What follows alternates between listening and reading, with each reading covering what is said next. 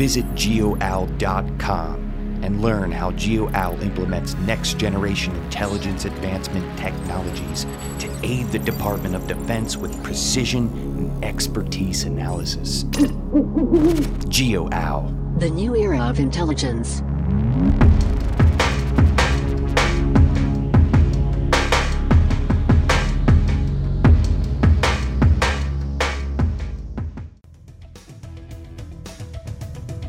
Welcome to the Veteran Business Collective Podcast. All right, all right. All Did you read that book? No, I haven't. No, it's he, not that good. He wrote a book good. called Green Lights? Oh, yeah. he's, he's an author now? Okay. He, uh, he's journaled his whole life, I guess. Okay. And then was just bored, so he wrote a book about lessons learned, and he called it Green Lights. Fair right. enough. I'm, oh, I'm always kind of weary about things like that, which... It's because there's a person who's exceptionally good at something, and naturally you give them a benefit of a doubt, benefit of the doubt that because of that, maybe they're exceptionally introspective or thoughtful or good at something else. And sometimes that's just not the case. It's it's the authority fallacy. Mm-hmm. Um, we do it all the time, mm-hmm. right? If if someone's a, a medical doctor or a professor, you automatically ascribe uh, a level of authority on various other subjects that they have absolutely no mm-hmm. domain expertise in mm-hmm. just because they're really good at that one thing. And you associate that, like you said, with some sort of maybe innate knowledge that you don't have, which just isn't the case. So you see all these talking heads on T V all the time, mm-hmm. retired colonel analyzing whatever. Like, he didn't even do that in the military, you know? Mm-hmm. Now he's yeah, now he's the true. expert on, on all this stuff, but the authority fallacy. But we're already live, so this is cool. Uh, we should go ahead and uh, do intros. Nice. Let's do intros. Chase uh, Roth here, and as always, Avery Washington. Yes. Joined today by Skylar Witt with Crawl Space Ninjas. Yep, and Cedar Ridge Management. Cedar Ridge Management, mm. absolutely, absolutely. Thanks for being here, man. Appreciate it. Yeah, you're welcome. Thanks for having me. Yeah, I'm looking forward to the conversation. We've, we've kind of known each other uh, on the peripheries for, gosh, at least a year now, right? Yeah, I mean, I knew of you, I guess, six years ago. Well, we yeah, yeah, we yeah. had we had some encounters through the, the Raider community, mm-hmm. I think, but uh, I guess I was more referring to our recent Bus- encounters with, through business and you starting up Crawl Space Ninjas here, mm-hmm. and uh, you know, your interactions with the Veteran Business Collective and that sort of thing. Uh, but yeah, we do have some history that goes back a little further than that. Yeah. What about what about you guys? Have you met previously? We have worked together? Actually. Uh, the first time we met, it was on a dive site. I had just come off my last deployment, and so I was a like a free fall J M and a combatant dive supervisor, and I needed to get current again. So I hopped on a. I don't know if it was a dive or dive soup course you were doing, but I hopped on one of their training events so I could get current again as a dive soup to do all of the post-deployment training events for everyone else to get current when they redeployed, essentially. Yeah. It was cold. It was slightly Must below have been average. Time, Somebody forgot a wetsuit.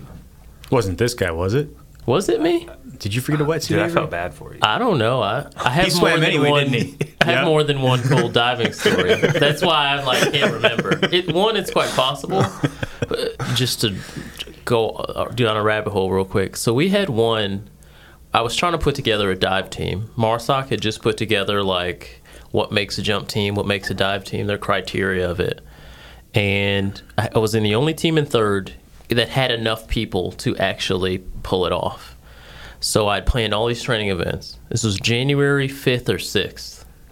So we go out there, and the master diver's like, hey, if the water is forty-nine degrees, we can't do the dive because we don't have this piece that goes into the rig to keep it from freezing over. They go out, do the temperature, it's fifty-one degrees. I'm like, oh my God. Why? Right? So we go out there, it's supposed to be five hundred meter. Uh, dive, like really quick. An hour later, or like we finish for a fifteen minute dive. I get up, I stand up, and there's water in my dry suit from the knee down. So everybody's like, get him out the dry suit, get him out the dry suit, because you have to sit there for ten minutes of clean time. So we don't really think anything of it. By the end of this ten minutes, I'm sitting on the ground like... just shaking, looking crazy. And they're like, get, get him in the car, turn on the heat. So I'm sitting in this car by myself, just shaking up and down. It's like, looks like a low rider, just nuts. So I think I have a couple of those experiences where I just can't separate one from the other. Mm-hmm. But I probably forgot my wetsuit. All your all your hypothermic experiences just combined together into one long, miserable memory. Absolutely. Back to you, though. Yeah. So, Skylar, uh, tell us about yourself, man. Um, I know, are you still in now? Are you out? No, I uh, got out one October last year. Okay, so not, not quite a year out. Mm-hmm. Uh, how many years did you end up doing altogether? eleven. Okay. Mm-hmm. Tell us about your military time. Uh, five years as an infantry officer with two six, and then five years as a team commander with uh, MARSOC. Well, training time, and then team commander. Okay. So five five total years MARSOC, mm-hmm. and then uh, decided you're going to move on, do something different? Well, it... Yeah, I mean, the military was always uh, the plan until it wasn't a plan. Okay. Um, I knew a decision point was getting married and reevaluating my life. So yep. Got married right before I went to uh, I T C. Um, yeah, and then just wasn't wasn't what I thought it was going to be. Um, things had, had changed a lot, and I didn't need to do it anymore. So just did some some soul searching and put some business plans together and decided to jump out and disconnect my R S L and uh, go for a ride. Um, yeah, any you want me to keep going or? Yeah, man, we just yeah. just hear the story. Like, what was uh, what was that like? Um, you know, eleven years act. Because I did thirteen years, and then just same thing, just jump cold, no uh, mm-hmm. no support, no lifeline, nothing. Straight into the business world. You know, kind of like you're doing. Um, what was that like for you?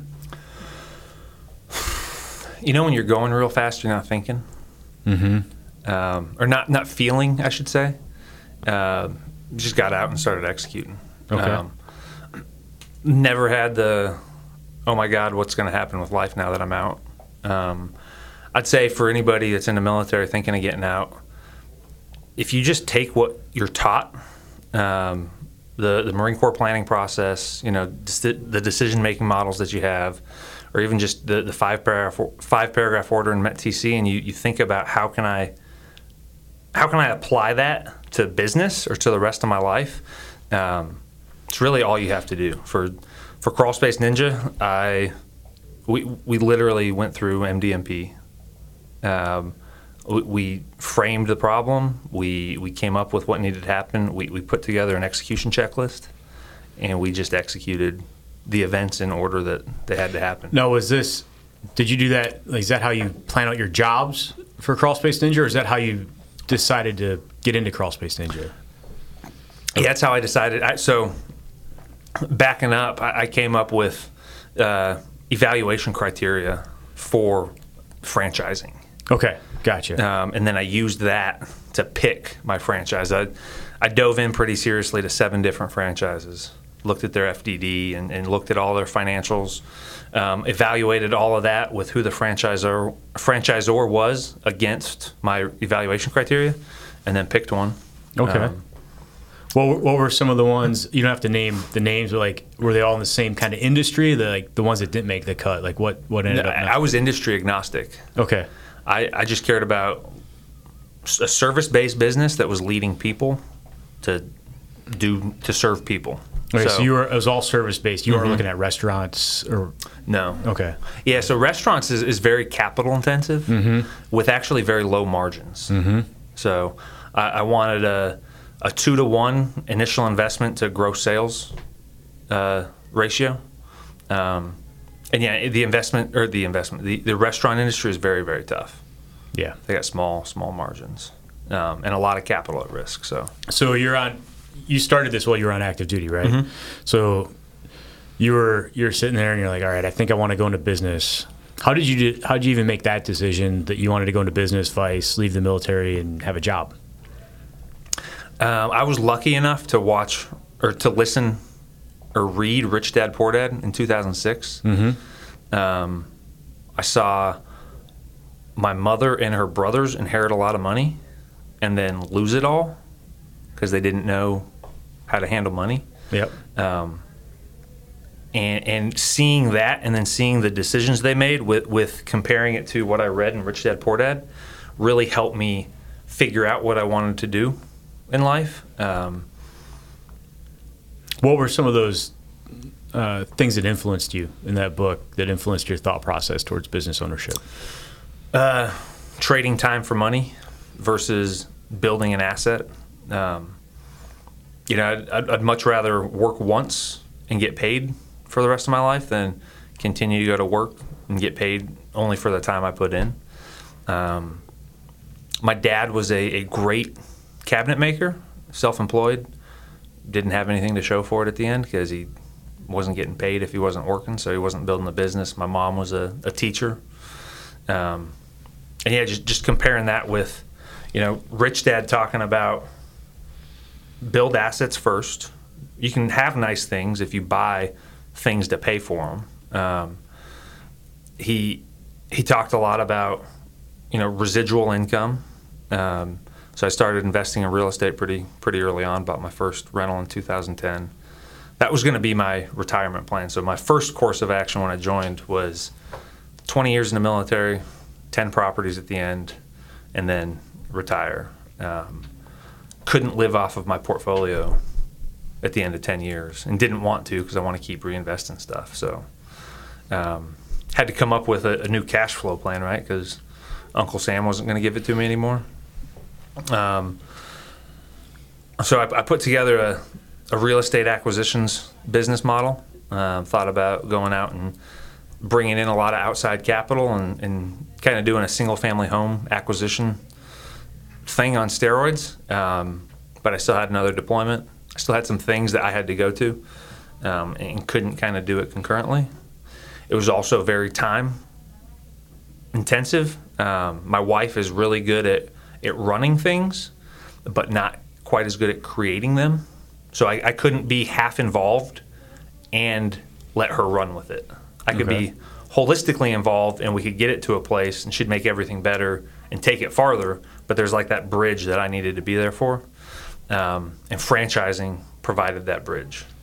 Gotcha. Okay. So so what was it about uh, Crawl Space Ninjas that made you say, yeah, let's do it? Uh, so my financial metrics, um, I wanted to be able to do at least a million dollars in, in revenue Uh, by the end of my second year. Um, I needed a, a two-to-one initial investment to gross revenue thing my first year. Um, I forget, I had five financial metrics, and then the intangible was, what's the character of the franchisor? Um, I wanted to learn about business with somebody that that was a man of character, that, that was humble, uh, that was willing to walk with me. Um, And Michael Church, the, the president of, of Crawl Space Ninja, just a, a very godly man that, that is all of these things. You know, he's he's probably seventeen years ahead of me in his entrepreneurial journey. Okay. Um, obviously, he has a lot of great things going for him. The, the coolest thing is that he knows he doesn't have everything figured out, and he shares all of his lessons learned with us. So those things coupled with the, the financial metrics, it was a really a no-brainer. We actually signed the F D D, the financial disclosure agreement, um, while on my way to my last deployment. Okay, yeah, cool. Over some Wi-Fi. That's pretty cool That's that, you, that you leaned into it like that and, and, and got out ahead of it. Mm-hmm. Um, sounds like you picked a, a pretty great company to partner with. Oh, yeah. Um, this is all my team, and this is all Michael Church. We did... Uh, over a million dollars in our first twelve months. Wow. That's excellent. Yeah. eleven months and like seven days, we hit a million dollars. How how big of an area do you cover? Um, we cover regularly an hour outside of Wilmington. Okay. Uh, but we'll go farther out if somebody really needs it, and we'll just charge them a little bit more and put our guys up in a hotel or an Airbnb mm-hmm. to to do the job. Now, for people who don't know what a Crawl Space Ninja is, maybe a little clarification. Like, I grew up in Wisconsin, mm-hmm. um, and if I had not lived out here for the last twenty years, I would not even know what a crawl space is because we have basements. Mm-hmm. So what's a what's a Crawl Space Ninja? A uh, third-degree certified mold killer. Ooh, um, nice. So crawl spaces are, it's a foundation type. Um, it's a raised house between eighteen inches and five feet. Um, the way homes have been built and are continued to be built for the, the homeowner's uh, deficit is they, you know, they, they put a brick skirt around this house that they, they raise on stilts or piers, and they put vents in the in the foundation every six feet, um, thinking that, you know, airflow is going to keep mold away. Um, mold needs three things to grow. It needs high humidity, it needs food, so wood, the thing your foundation's made from, mm. um, and then oxygen. So mm-hmm. those th- if those three things exist, you got mold growth. And from May to September in Wilmington, um, excuse me, under just outside, the humidity, as you guys know, is between, you know, seventy-five and ninety-five percent all the time. So vents are really bad for, for houses on crawl spaces, but they're everywhere. So yeah, especially out here, right? Mm-hmm. Definitely. Yeah. So we fixed that problem. Well, how do you do that? Uh, so we, first we, we go out and do a, a free inspection and give people a advice on, on what's going on in their crawl space. Okay. Uh, we take a lot of pictures, videos. We really like to position ourselves side by side with, with the homeowner and walk them through this educational experience about, you know, how was building science done back then? It's led to these issues that you have. These are the causes of these issues, and then it's twenty twenty-two now, so this is how building science has advanced, and this is the way to fix them. Um, so during that process, kind of what your question is, is how do you fix them? Right. Um, So we'll remove the the fiberglass insulation that's in all the floors. Um, that was never made to be in floors, but it's it's put down there every day. Hmm. Um, it it's like a sponge, so it soaks up humidity mm-hmm. and just puts it right next to the floor joists and the subfloor. Mm-hmm. So they just soak up all that all that water that's coming out of the air. Um, so we remove that. We'll seal up all of the uh, vents. We'll put in a temporary dehumidifier. Um, we'll get the humidity below sixty percent and the moisture content of the wood below twenty percent. Then we'll come in with a, uh, a soda blaster, which is like a, a sand blaster, but with baking soda, and we'll blast all the fungal growth away. Um, this process removes the first layer of wood, like the first micro layer, like, you know, mil- half a millimeter. Okay. Um, really restores the wood, makes it look new. You guys have all seen weathered wood, right? Right. Yes. After the soda blasting, it looks brand new. It's like a sanding kind of. Yeah. Okay. Mm-hmm. Um, so we remove the fungal growth. We come in with an antimicrobial after that, and we chemically treat everything to make sure the the mold is extremely dead. And then we put on a latex barrier that we spray directly on the wood, so the mold can't come back. Um, it removes the organic material because we're putting, you know, rubber on the wood. Wow. So in the event of a hurricane. Mm-hmm. Power outages, dehumidifier doesn't work, mold spores can't embed themselves in the wood because we put that barrier on. Um, once that's done, then we insulate the walls of the crawl space instead of the, the subfloor. Um, that's because what, what do you what do you use for insulation on concrete? Uh, we use a, a two-inch uh, termite-resistant foam board. Okay. Kind of like styrofoam, uh, but with some some termite treatment on it. Um, something that you can't buy at Lowe's. It's it's pretty thick. Okay. Um, it's not the like blue or purple stuff that you see walking down the insulation aisle. All right. Um, I've never heard of anybody doing that. That's why I asked. It's interesting. Yeah. So there's two ways you can insulate the floors in a crawl space. One is the floors themselves, and you're supposed to do that if the if the vents are open, because you, the the temperature is changing under the house because mm-hmm. it's the vents are open.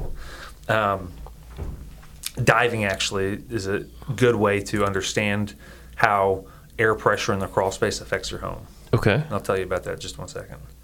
Um, so when you seal the vents off, the air isn't changing under the in the crawl space anymore. So you, the changing air is now outside, and the barrier is the wall. So you insulate the wall. Okay, makes sense. Mm-hmm. Um, so the diving thing. Remember, like all the uh, ambient pressure change and like yes. the um, um, uh, one atmosphere pressure. You know, mm-hmm. one A T M. So that's happening in your crawl space. Okay. The entire atmosphere is pushing down, pushing air into your house.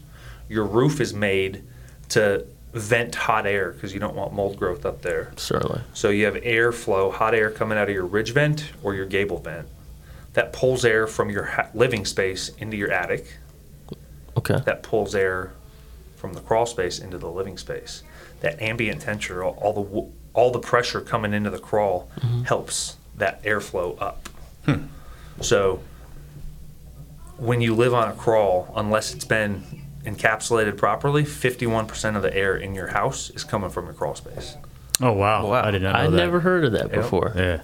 That's frightening. Yeah, because crawl spaces are nasty. Mm-hmm. Like, super mm-hmm. nasty. You ever dove in a crawl space, Avery? No. No? I've you want to come? No. I'll be honest. that I don't. Yeah? I, let me see what I got going on tomorrow. They're, uh, they're, not, they're not a pleasant place to spend time. Mm-mm.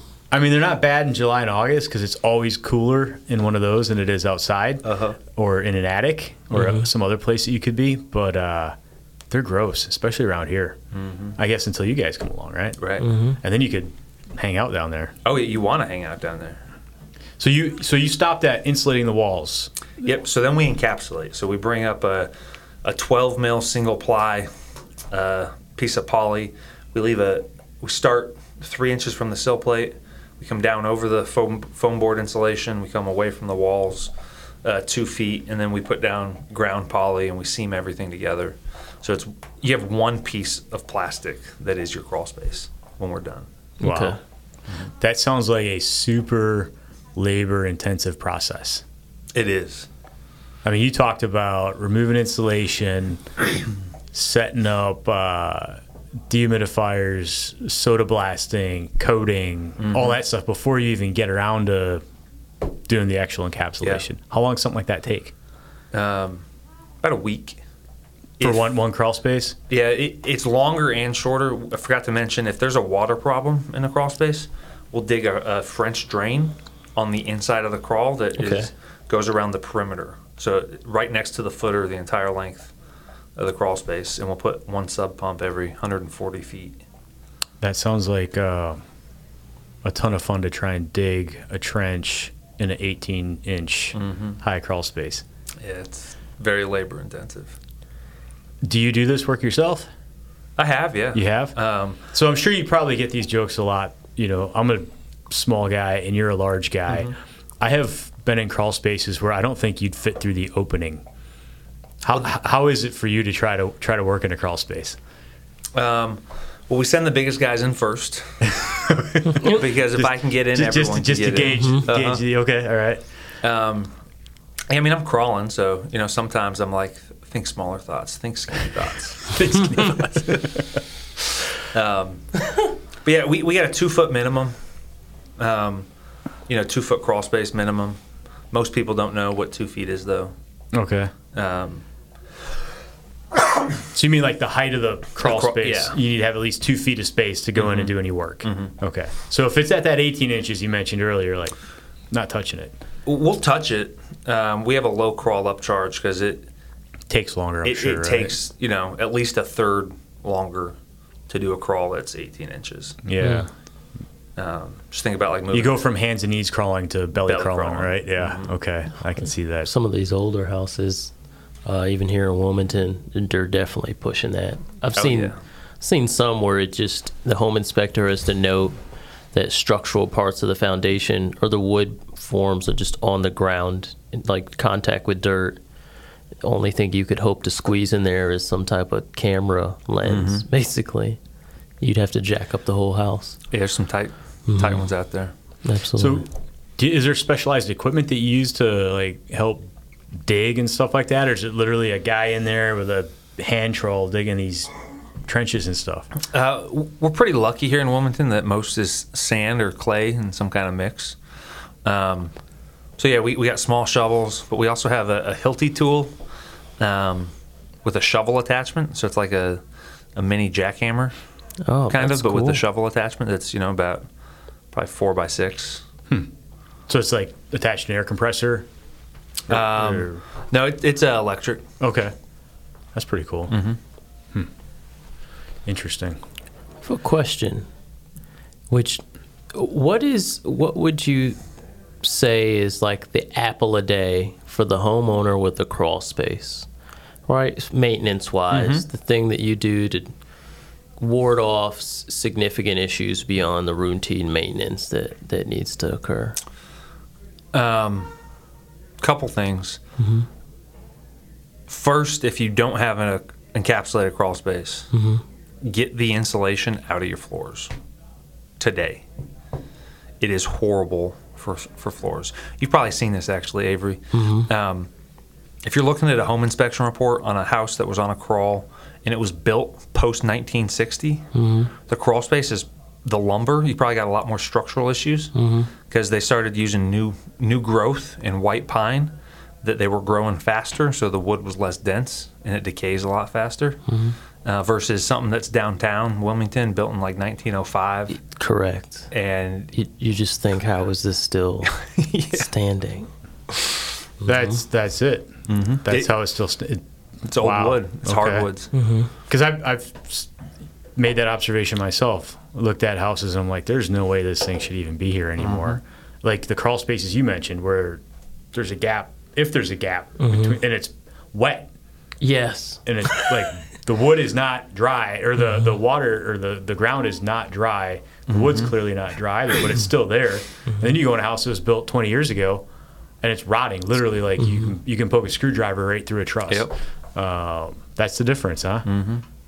But yeah, the, the apple a day thing um, is after a major doc, doctor visit. Um, makes it, sense. If you're on a crawl space, it needs to be encapsulated. Um, it needs to be dehumidified, and there needs to be an exhaust fan in it. Okay. The insulation piece is some really good advice, though, because I do look at a lot of home inspections as a realtor, and you see it time and again, the insulation hanging, it's just turning gross, mm-hmm. and you wonder how much it's actually doing for the home in the first place. Is um, it doing anything? No. Okay. Uh, as soon as it gets wet, it loses its R value. Mm-hmm. Uh, fiberglass insulation has a three to seven year life because it's going to get wet, it's going to rust out the hangers, it's going to fall. Um, yeah, it's so you're the, much the better stuff off. That's thirty years old in my crawl space is definitely not doing any good yeah. anymore. When we're done here, go remove it. That bad, huh? No, I'm serious. All right. I've um, even seen spray foam where the joists are rotting inside the spray foam, and the spray mm-hmm. foam hides it. Mm-hmm. That's why they and you have it. To remove. Yeah, all the I've seen them where they, the mm-hmm. sellers will go spray foam stuff just to to hide the damage. Mm-hmm. Yep, I've seen that too. But yeah, encapsulate your crawl space, and okay. then we can talk about an apple a day. Good to know. All right. Um, yeah. So you went from startup to a million in the first year. Mm-hmm. Uh, what's your what's your team like? I mean, did you start? Like, did you go heavy into it and hire a bunch of people right out the gate? Like, I've got sales guys, I've got this thing, and just steamrolled it, or was it, man, I'm growing so quick, I got to add people? Like, how, how'd you how'd you do it? Yeah, it's a good question. Um, you know, you can accomplish a lot more in life when you don't care who gets the credit. Um, I, I think the military really enabled me to feel comfortable just delegating things. Mm-hmm. Um, so one, I couldn't have done any of this without my business partner, Andrew Davis. Um, we both have the perfect personality to to complement each other. Um, and yeah, we would not be anywhere where we are now without him. So having him uh, is why one reason we're here. The other, we hired uh, three people to start, uh, two technicians and then one sales guy. The sales guy, though, washed out on day two of training. That That's was intense. Uh, that was a, yeah, wow. Some longevity out of that guy. Uh-huh. Huh? So I picked up the sales torch. Okay. Um, I ran us from April to July, I think. I was looking for somebody to hire, you know, from from probably May, May to July, and it was just really tough to find a, a sales rep. Um, finally found one. Brought him on board in July, um, and gained an appreciation for sales professionals. Um, in what way? What do you mean by that?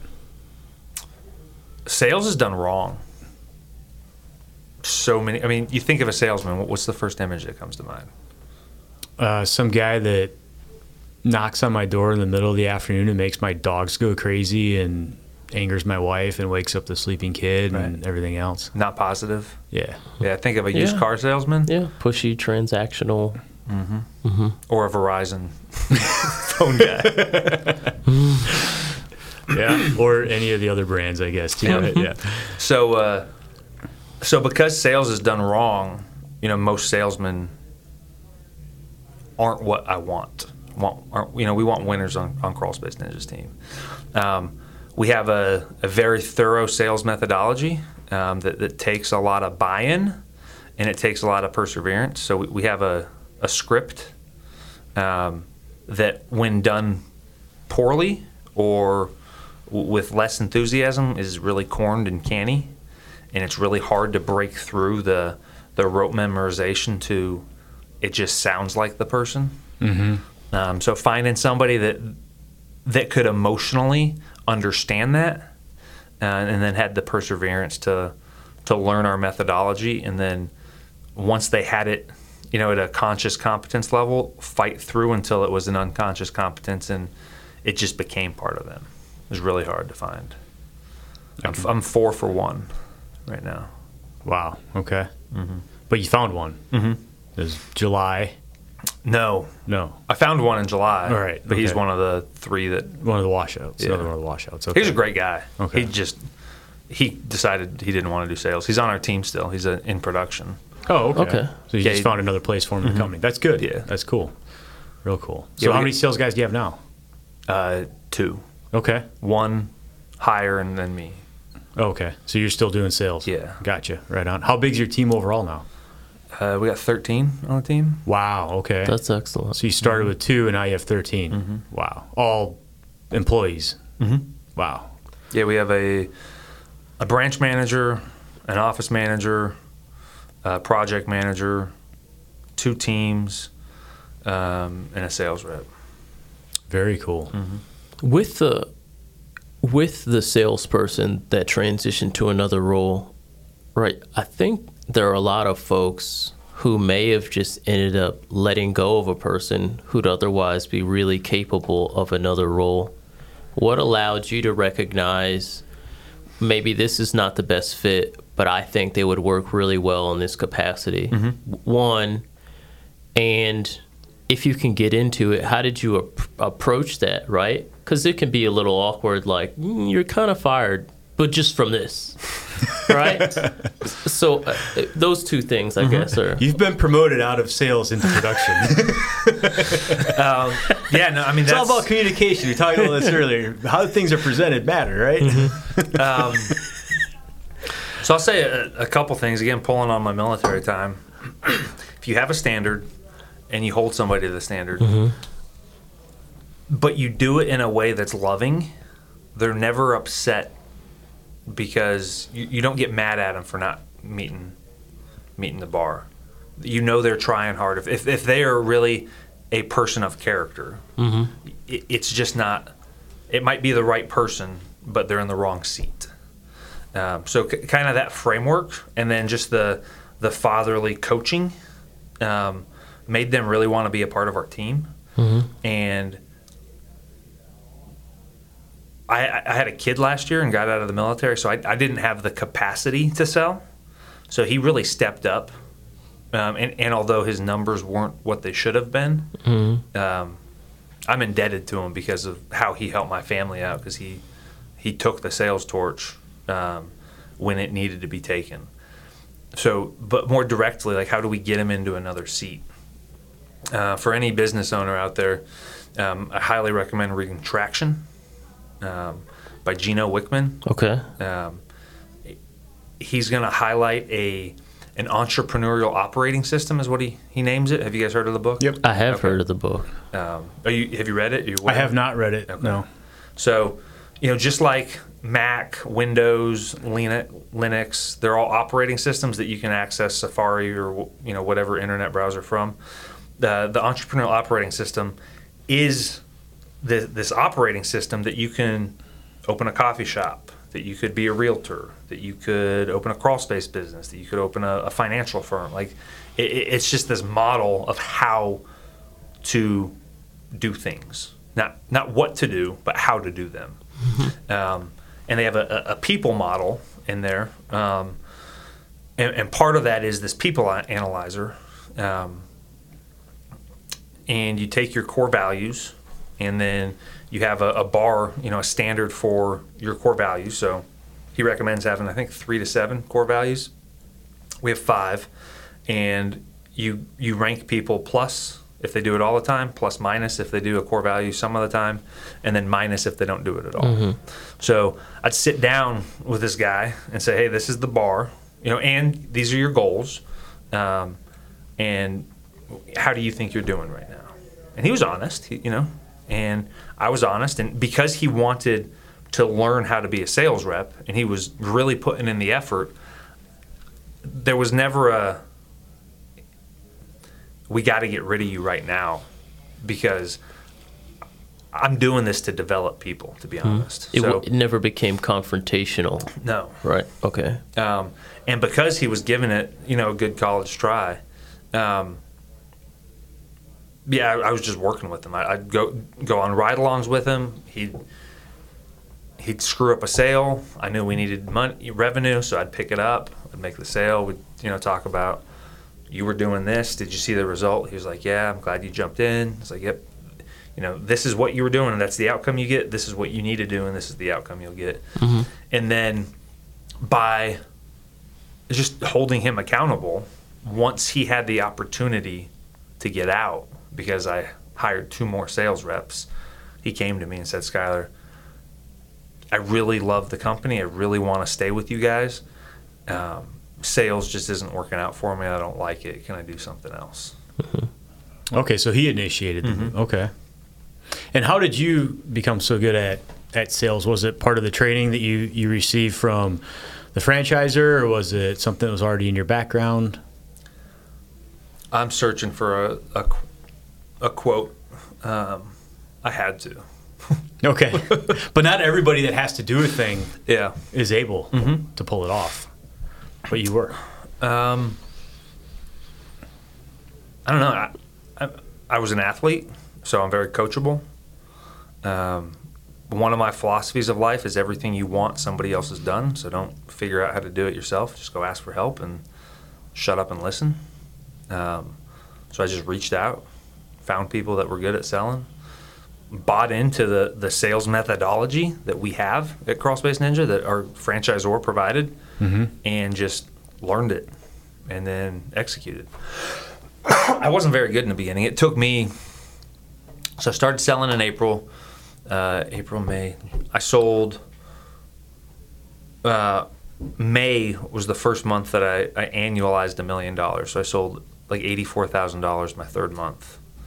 Um, it was over the moon. Yeah, uh, of course you should have been, right? yeah. yeah, I mean, you just opened. Um, yeah. The a guy that we, we just brought on board um, finished training in February, and in uh, March he sold one hundred and thirty four thousand dollars. Wow, that's excellent. Yeah, good um, for him and you. Yeah. So the uh, the how I just listened and applied.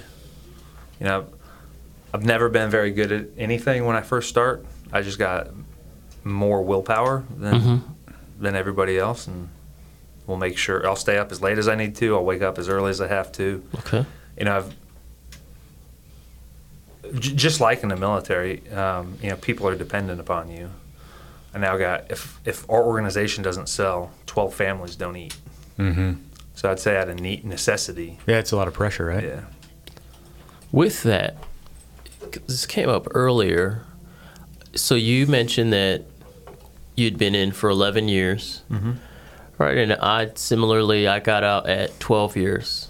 The difference being I didn't have a family. Right, I, I see a lot of folks transitioning and they have people depending on them.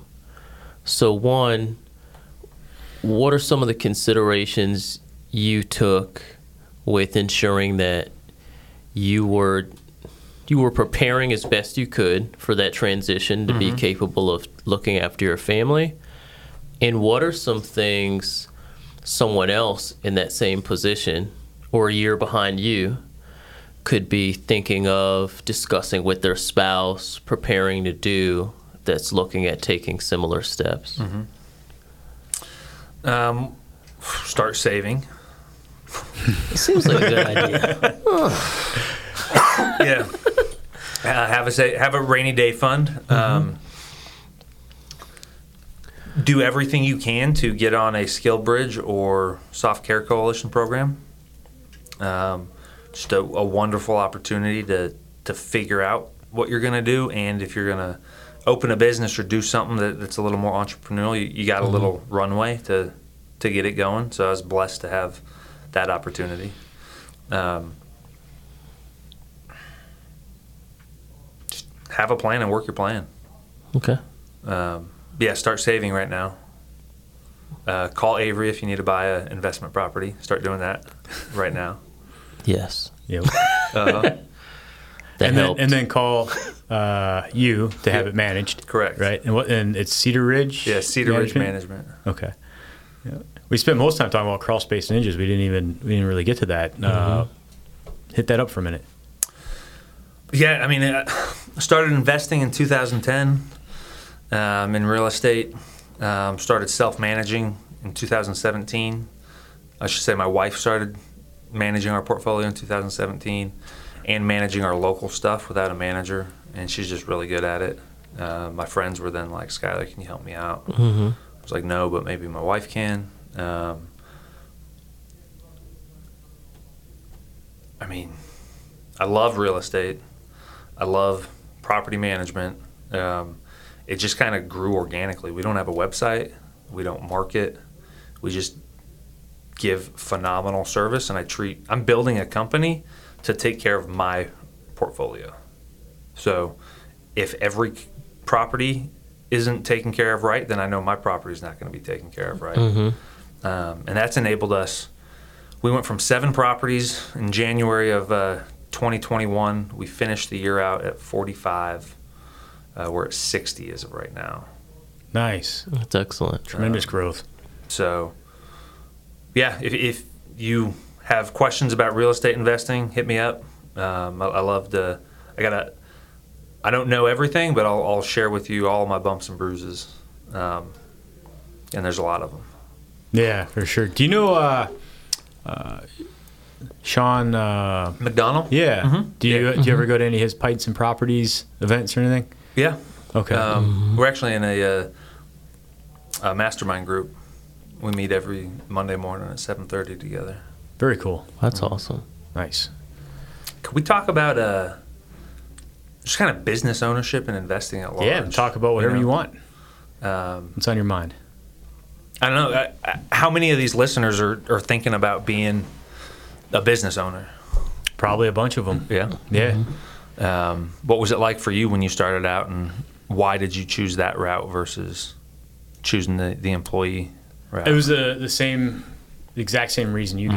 gave. Um, I think that, you know, I, re- I read the same books. I read all of uh, uh, the Rich Dad books and everything too, but there was a, a moment of clarity that hit me when I was a staff sergeant in MARSOC, and I went to the career course, which I had avoided for as long as I possibly could. But eventually I found myself there, and, uh, you know, you're you're there with all other staff sergeants from all over the Marine Corps, because it's a peer peer group course, and uh, I had a cat sitting behind me that had been in the Marine Corps the same amount of years as me, and obviously was the same rank as me, and uh, which meant he was getting the same paycheck as me, because you're paid by time and grade and your rank. Mm-hmm. Um, however, we'd been at war in two theaters the entire time, and this this dude had never deployed once in his entire time he'd been in the Marine Corps. And furthermore, he was on the base football team. Um, you know, he never missed a ninety-six or a kid's birthday or anything like that. And it really hit me. I'm like, I'm never home, ever. Like, I, I rarely would have two weeks of pillow time in my own house in a row. Mm-hmm. Um, and I was providing the same quality of life for my family as this guy was, except I wasn't there for any of it. And so that kind of really hit me, like the military pay scale. I'm like, this this just doesn't add up. Like, mm-hmm. the amount of effort I have to put in to be a Raider, the op-tempo, the schools, the, the training, the deployments, all of that, for the same paycheck that this other guy has that he never misses anything for. Like, it's not fair to my wife and kid mm. to have the same kind of lifestyle that he's providing, except they never have me there, and they wonder if I'm coming back from half the stuff I go do, even if it's an afternoon jump over at Pheasant, right? Like, mm-hmm. there's no guarantee you're coming back from that, especially jumping around shooting, which is what I did. But, especially depending on who the J M is. Yeah, yeah you know, you talked about, you talked about water temperatures, fifty-one degrees or forty-nine. What's the cutoff for wind? Wind speed Ooh. for a round shoot before they cancel jumps? I kind of have it mixed knots. in now because of free fall. Might might be fifteen knots, right? Wind speed was always fourteen knots. Like, I'm sure it was always fourteen. Always, knots. always. It didn't matter, right?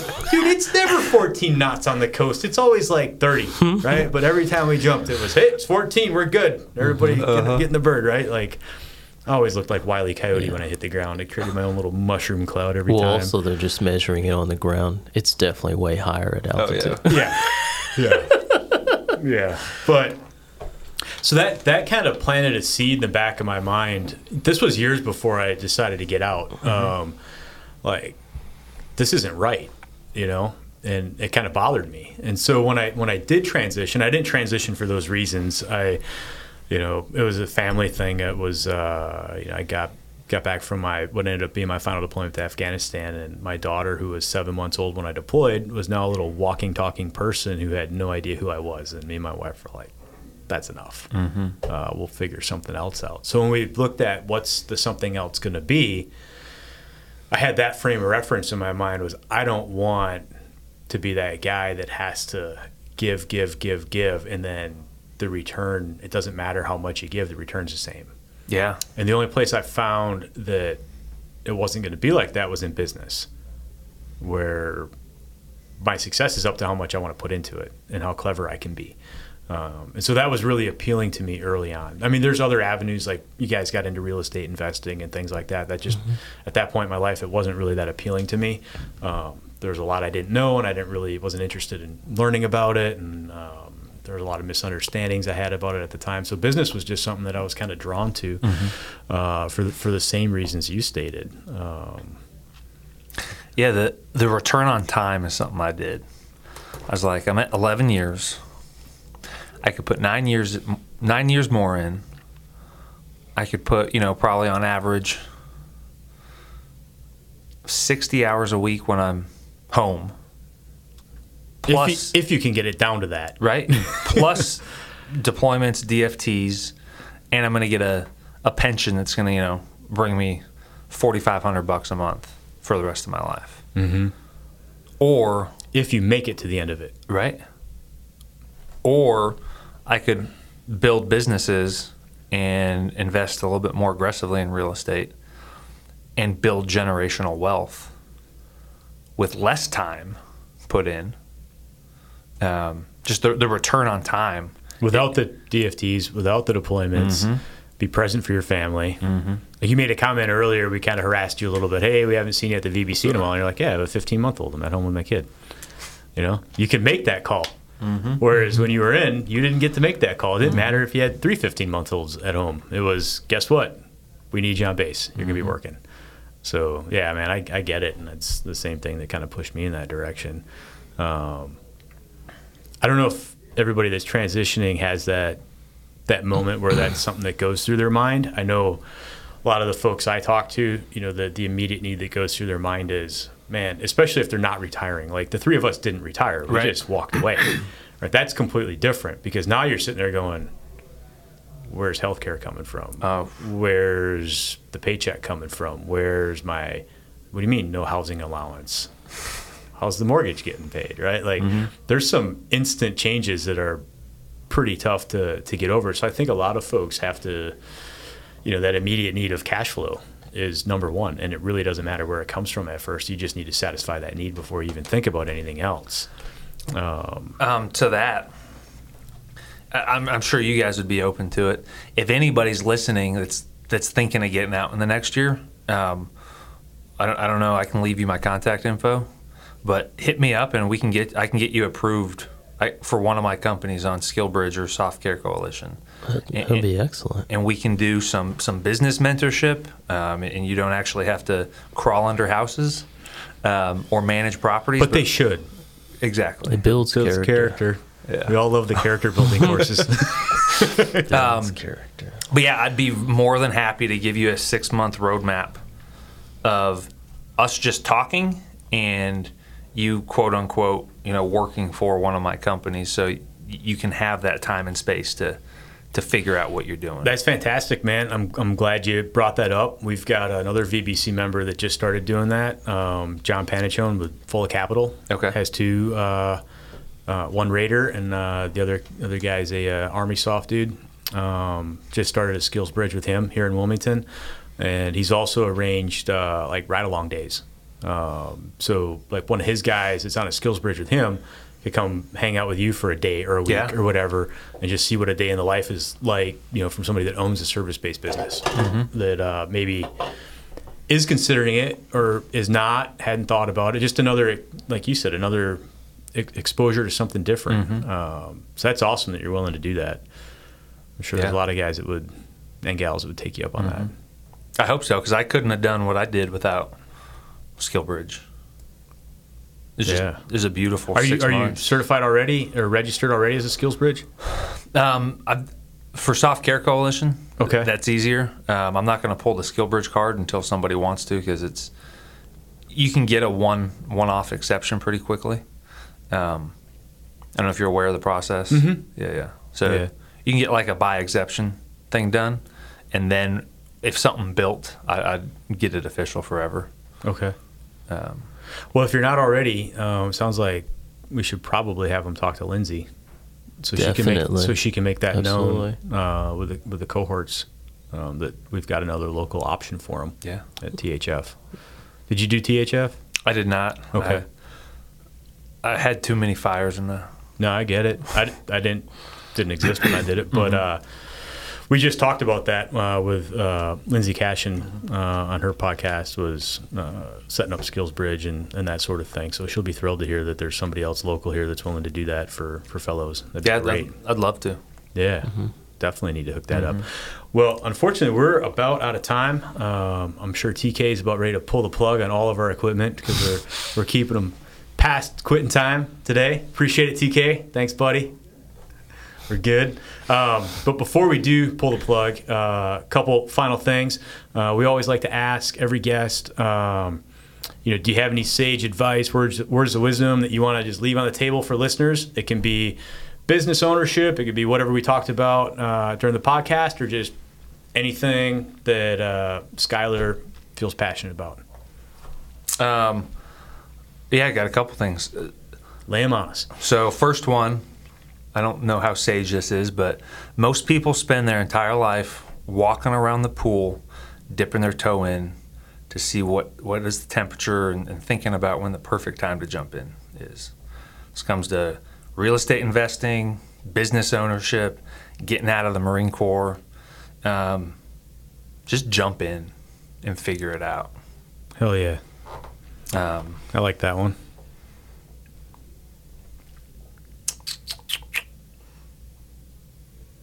I have a business card uh, that I made, like a personal contact card uh-huh. that's not tied to one of my businesses, you know, just like one of those times when you want someone to have your personal email instead of the office. And I had on the back, you got to have something on it. You know, I had on the back, uh, was it, was it was along those lines. It was uh, do what you can with what you have right now.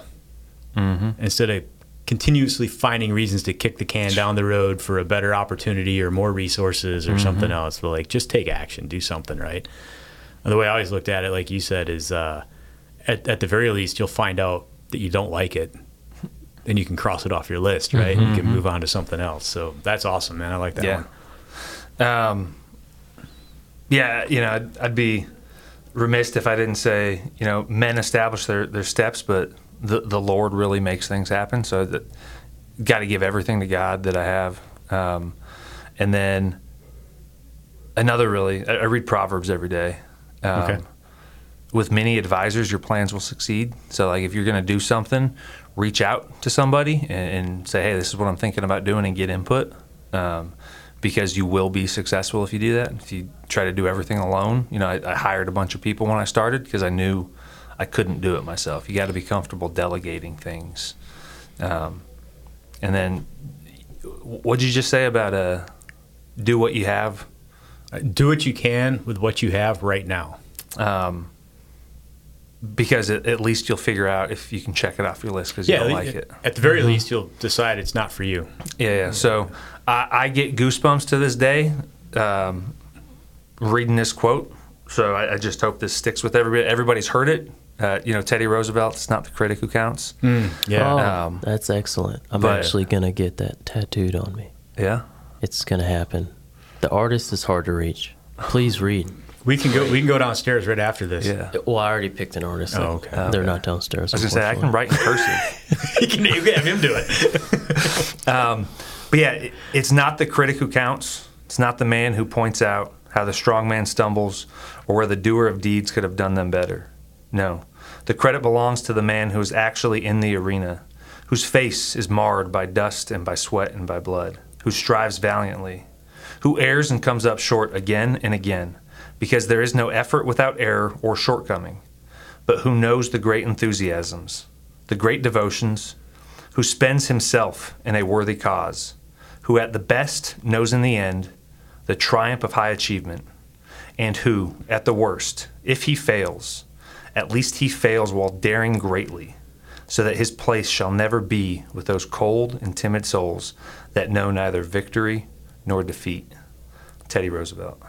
Um, Yeah, guys, just just jump, do it, reach out to a friend. Uh, we're all willing to help you out. Um,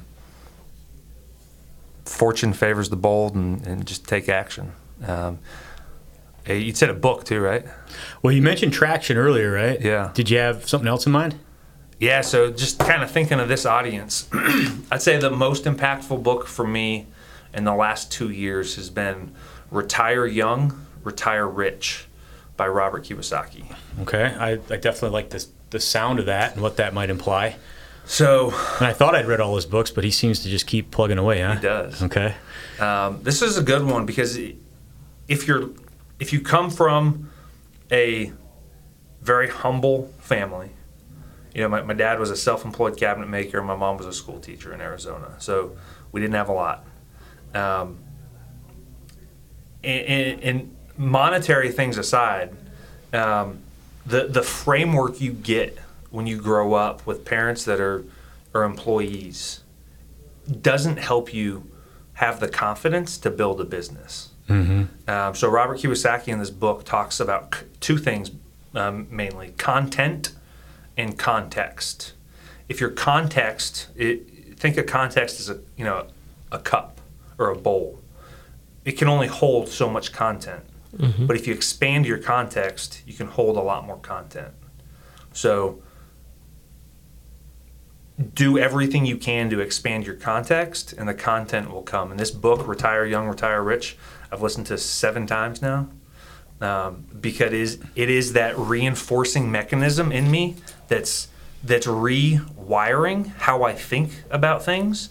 Um, so I can help more people out and, and build generational wealth for my family. Um, and just if you're reading this book and you want to take care of your family now and you know your your kids' kids, read that book and do it. Awesome. Yeah, I thought I'd read everything by him. I, I hadn't even heard of that one yet, so I'll have to check it out. You, seven times, you've got my attention. Yeah. If you've read it seven times, you've definitely got my attention. I'm gonna I'm gonna take a look at it, and I hope our listeners do as well. Uh, Skylar, it's been awesome having you here today. I appreciate you taking the time. Um, I know you got the little one at home, but I do hope that we can see you at the V B C every now and again. Um, yeah, I moved to Surf City or Hampstead, so I'm I'm closer now. Okay, we'll make awesome. It happen soon. We've got some folks that are working nice. on uh, on Jacksonville as well. Uh, okay. They had their first meeting last month. Mm-hmm. I think, Avery, you went to that, right? I did. I was so, able to go to it uh, briefly. So, Absolutely. Uh, trying trying to expand out as far as that goes. It was really cool to get to hear uh, about your journey from active duty Raider to uh, empire builder here in the Wilmington area in what really amounts to an incredibly short period of time uh, when you think about businesses. Mm-hmm. And I think what you've done uh, I mean, with both of your businesses, you know, we talk to a lot of people on this show, but what you've done and the amount of time you've done it is definitely the exception and not the norm uh, to go with those types of numbers and that type of growth in such a short period of time. So clearly, you know what you're doing. You've got something figured out. Mm-hmm. And anybody who is thinking about doing a Skillsbridge in this area and heard about this and doesn't take you up on it is crazy. Uh, they absolutely should. Um, it's not every day that you hear about a success story like this. And uh, to, to pass an opportunity to learn from you would be would be straight foolish. So I hope that you can get a couple Uh, jarheads to follow you around yeah. in the field and, uh, and and learn how to be successful. So. Be good. I, I wear a, a war belt when I go into crawl spaces. Yes, nice. I got a leg rig. Not a, nice. not a not a not a web belt. But uh, final. Avery's like, what? I thought I thought of the image and I was like, that's a terrible choice. Last thing, if anybody uh, is interested in contacting you about a Skillsbridge, a job opportunity, or they just they want the mold out of their crawl space, man, or they need a property managed, uh, how do they get in touch with, with Skylar Witt, Crawl Space Ninjas, or Cedar Ridge Property Management? Yeah, just uh, I'll give you my personal cell right now. Um, give me a call at five two zero, two three six, six five nine six. Um, Or shoot me an email at skylarwitt at gmail dot com. That's a Sierra Charlie Hotel Uniform Yankee Lima Echo Romeo Whiskey India Tango Tango at gmail dot com. Awesome. And I'm sure your businesses, well, except Cedar Ridge, you said you do zero marketing, but Crawl Space Ninjas, I see your signs all over town, so I'm sure you signs. have uh, mm-hmm. oh, yeah, you, social media presence. People can find you that way for, for that as well, right? Yeah, if you just Google crawl space ninja dot com or just Crawl Space Ninja, you'll find me if you click on any Wilmington link. Awesome. Well, it's been a lot of fun, man. Uh, thanks for coming on and sharing your, your journey, your story with us. It was really cool to hear about it. And yeah, uh, thank you. Best of luck to you, man. Likewise. Cool. Thanks for checking out the V B C podcast.